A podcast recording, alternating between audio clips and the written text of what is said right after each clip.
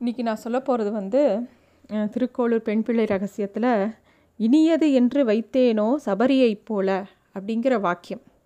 திருக்கோளூர் பெண் பிள்ளை வந்து ராமானுஜரை பார்த்து இந்த வாக்கியத்தை சொல்கிறா இந்த கதை சபரியை பற்றி எல்லாருக்கும் தெரியும். ராமாயணத்தில் சபரிங்கிற பாட்டி வந்து பழத்தெல்லாம் கடித்து ராமருக்கு கொடுத்ததா ஒரு கதை.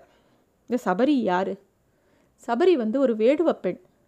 அவள் வந்து ஒரு சமயம் மதங்க ரிஷி மதங்க முனிவர் வந்து ஒரு ஆசிரமம் அமைச்சிருக்கார். அங்கே வந்து எல்லாரும் யாகம் பண்ணுறா வேதம் படிக்கிறா எல்லாத்தையும் பார்க்குறாவோ அந்த இடமே கொஞ்சம் அசுத்தமாக இருக்குது உடனே அவள் என்ன பண்ணுறா அவளே அந்த இடத்த சுத்தம் பண்ணி வைக்கிறா. தினமும் எந்த க எந்த எதிர்பார்ப்பும் இல்லாமல் ஒரு கைங்கரியமாக அந்த இடத்த சுத்தமாக வச்சுக்கிறாவோ இதை பார்த்த மதங்க முனிவர் வந்து யார் இந்த இடத்தெல்லாம் இதை தினமும் சுத்தம் பண்ணுறதுன்னு அவள் சிஷ்யர்களை கேட்க அவள்லாம் சபரின்னு ஒருத்தி இருக்கா? அவள் தான் தினமும் வந்து பண்ணுறானவனே அவளை அழிச்சின்னு வாங்கோ அப்படிங்கிறார். இவளும் மதக்கு முனிவர் முன்னாடி போய் சேவிக்கிறா. அவர் வந்து உனக்கு என்னம்மா வேணும் அப்படின்னு கேட்கும்போது அவள் எனக்கு ஒன்றும் வேண்டாம். இது ஒரு கைங்கரியமாக செய்கிறேன் அப்படிங்கிறா. உடனே மதங்க முனிவர் ரொம்ப சந்தோஷிக்கிற அவருக்கு அவளுக்கு ஆசீர்வாதம் பண்ணுறார் அவளும் தினமும் இது அந்த அவளுக்கு வேணுங்கிற எல்லா விஷயங்களும் பண்ணி கொடுக்குறா. காலங்கள் ஓடுறது எல்லாருக்கும் வயசாகிறது. மதங்க முனிவர் வந்து இந்த பூலோகத்தில் இருக்கிற காரியம் முடிஞ்சது கிளம்பணும்னு முடிவு பண்ணுறார் அப்போ எல்லாரையும் தன்னோட சிஷ்யர்களை எல்லாரையும் கூப்பிட்டு யார் யாருக்கு என்ன வேணும்? அப்படின்னு கேட்குறார் ஒவ்வொருத்தருக்கும் ஒவ்வொரு ஆசீர்வாதம் பண்ணுறார் அப்போ சவரியை கூப்பிட்டு உனக்கு என்ன வேணும்னு கேட்கும்போது ஆச்சாரியன் இல்லாத இந்த இடத்துல நான் எதுக்கு இங்கே இருக்கணும்? நானும் உங்களோடையே வரேன் அப்படின்னு அவள் கேட்குறா அப்போ மதங்க முனிவர் சொல்கிறார் இல்லை உனக்கு கண்டிப்பாக மோட்சம் உண்டு. நீ வந்து வந்து சேருவ என்னையே வந்து மேலோகத்துக்கு வந்து சேருவ நல்லபடியாக ஆனால் உனக்கு இன்னும் காலம் முடியல. இங்கே வந்து நீ பகவானே ராமாவதாரத்தில் வரப்போகிறார் அதை நீ சேவிக்க போகிற இங்கே இந்த ஆசிரமத்துக்கு ராமரும் லக்ஷ்மணரும் வருவா.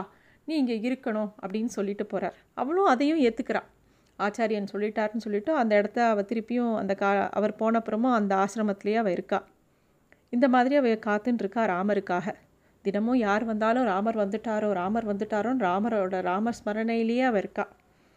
அப்போது ராமர் வந்து தனுங்கிற ஒரு முனிவரோட தனுங்கிற ஒருத்தன் வந்து ஒரு முனிவரோட சாபத்தினால கபந்தனாக மாறிடுறான். அவனை வந்து ராமர் வந்து அவனை வதம் பண்ணி அவனை தீயில் தீயில் எரிக்கும்போது அவனுக்கு வந்து அவனோட உண்மையான உருவம் வந்து அவன் வந்து ராமர்கிட்ட சொல்கிறான் இந்த மாதிரி மதங்க முனிவர் ஆசிரமத்தில் சபரிங்கிற ஒத்தி உங்களுக்காக காத்துட்டுருக்கா கண்டிப்பாக அங்கே போய் அவளுக்கு அருள் பாலிக்கணும்னு கேட்குறான் ராமரும் அதை கேட்டிருக்கிற ராமரும் லக்ஷ்மணனும் மதங்க முனிவர் ஆசிரமத்துக்கு வரா. அங்கே வந்த உடனே சபரி தான் காத்துட்டுருக்காளே ராமருக்கோசரம். ராமரை பார்த்த உடனே அவருக்கு எல்லா பணிவிடையும் செஞ்சு அவரை உட்கார வச்சு பழங்கள்லாம் சேகரிக்கிறா. ஆனால் எல்லாரும் நிறைய பேர் சொல்லுவா சபரி வந்து எச்சல் பண்ணி கொடுத்து பழங்களை ராமர் உண்டான்னு. அது பக்தி ரசத்துக்கு நன்னா இருக்கும்.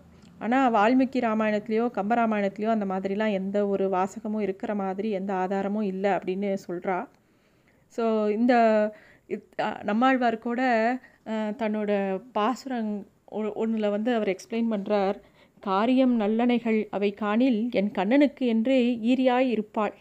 அது இது எல்லாம் கிடக்க இனி போய் அப்படின்னு ஒரு பாசுரத்தில் சொல்கிறார் எதை எந்த சிறந்த விஷயத்தை பார்த்தாலும் அது என்னோட கண்ணனுக்கு கண்ணனுக்குன்னு எடுத்து வைக்கிறாளாம் அந்த அந்த பொண்ணு. அது மாதிரி சபரியும் சிறந்த பழங்களையும் சிறந்த கா கறி காய்களையும் எடுத்து ராமரும் லக்ஷ்மணரும் வரப்போ வந்துட்டார் அப்படின்னு தெரிஞ்சவொடனே அதை சிறந்ததையெல்லாம் எடுத்து அவளுக்காக கொடுக்குறா. அப்படி தான் நடந்தது. அது எல்லாம் அவளை பூஜையெல்லாம் பண்ணின உடனே இவ சபரி கேட்குறா நான் வந்து மோட்சத்துக்கு போகணும் அப்படின்னு கேட்குறா ராமர் லக்ஷ்மணர்கிட்ட. பெருமாளும் சரிங்கிறார். இந்த இடத்துல தான் தேசிகர் சொல்கிறார் அவந்திய அவரோட ரகுவீர கத்தியத்தில் அவந்திய மகிமா முனிஜன பஜன முஷித ஹிருதய கலுக்ஷ சபரி மோக்ஷ சாட்சிபூத அதாவது சபரியோட மோட்சத்தை பெருமாள் கொடுக்கல. ஏன்னா அப்பயே ஆச்சாரியன் உனக்கு மோட்சம் உண்டுன்னு கொடுத்தாச்சு பதங்க முனிவர். பெருமாள் வெறும் சாட்சியாக தான் இருந்தானாம். பெருமாளுக்கு அங்கே அதிகாரமே இல்லை. ஆச்சாரியன் கொடுத்துட்டானாக்கா பெருமாளுக்கு என்ன இருக்குது சே? அது மாதிரி சாட்சியாக இருந்தாராம். சாட்சி சபரி போக்ஷ சாட்சி பூத அப்படின்னு தேசிகரே அந்த இடத்துல ரகுவீர கத்தியத்தில் சொல்கிறார் அது மாதிரி ச சபரி வந்து மோட்சத்தை அடையிறா. பெருமாள் வந்து ராமரும் லக்ஷ்மணரும் அதுக்கு சாட்சியாக இருக்காங்க இது மாதிரி மோக்ஷங்கிறது எவ்வளோ ஒரு நல்ல விஷயம்.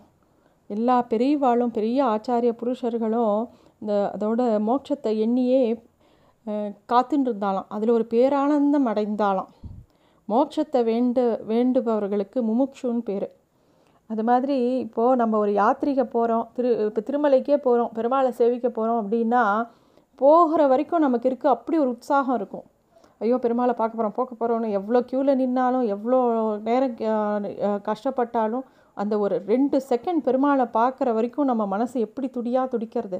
அது மாதிரி எல்லா பெரியவாளுக்கும் இந்த மோட்சத்தை நோக்கி அவள் மனசு இருக்குமா? அதுவும் ராமானுஜர் சொல்லுவாரான் தினமும் காலையில் எழுந்தோடனே ரொம்ப ஆனந்தமாக இருப்பாராம். என்ன விஷயம்னு கேட்கும்போது பெருமாளை நோக்கி போகிற நேரம் நெருங்கிட்டே இருக்கு இல்லையா? ஒவ்வொரு நாளும் நம்ம கடக்க கடக்க கடக்க நம்ம வந்து நம்ம மோட்சத்துக்கு போக வேண்டிய நேரம் நெருங்கிட்டே இருக்குங்கிறது எவ்வளோ பெரிய ஒரு சந்தோஷமான விஷயம்.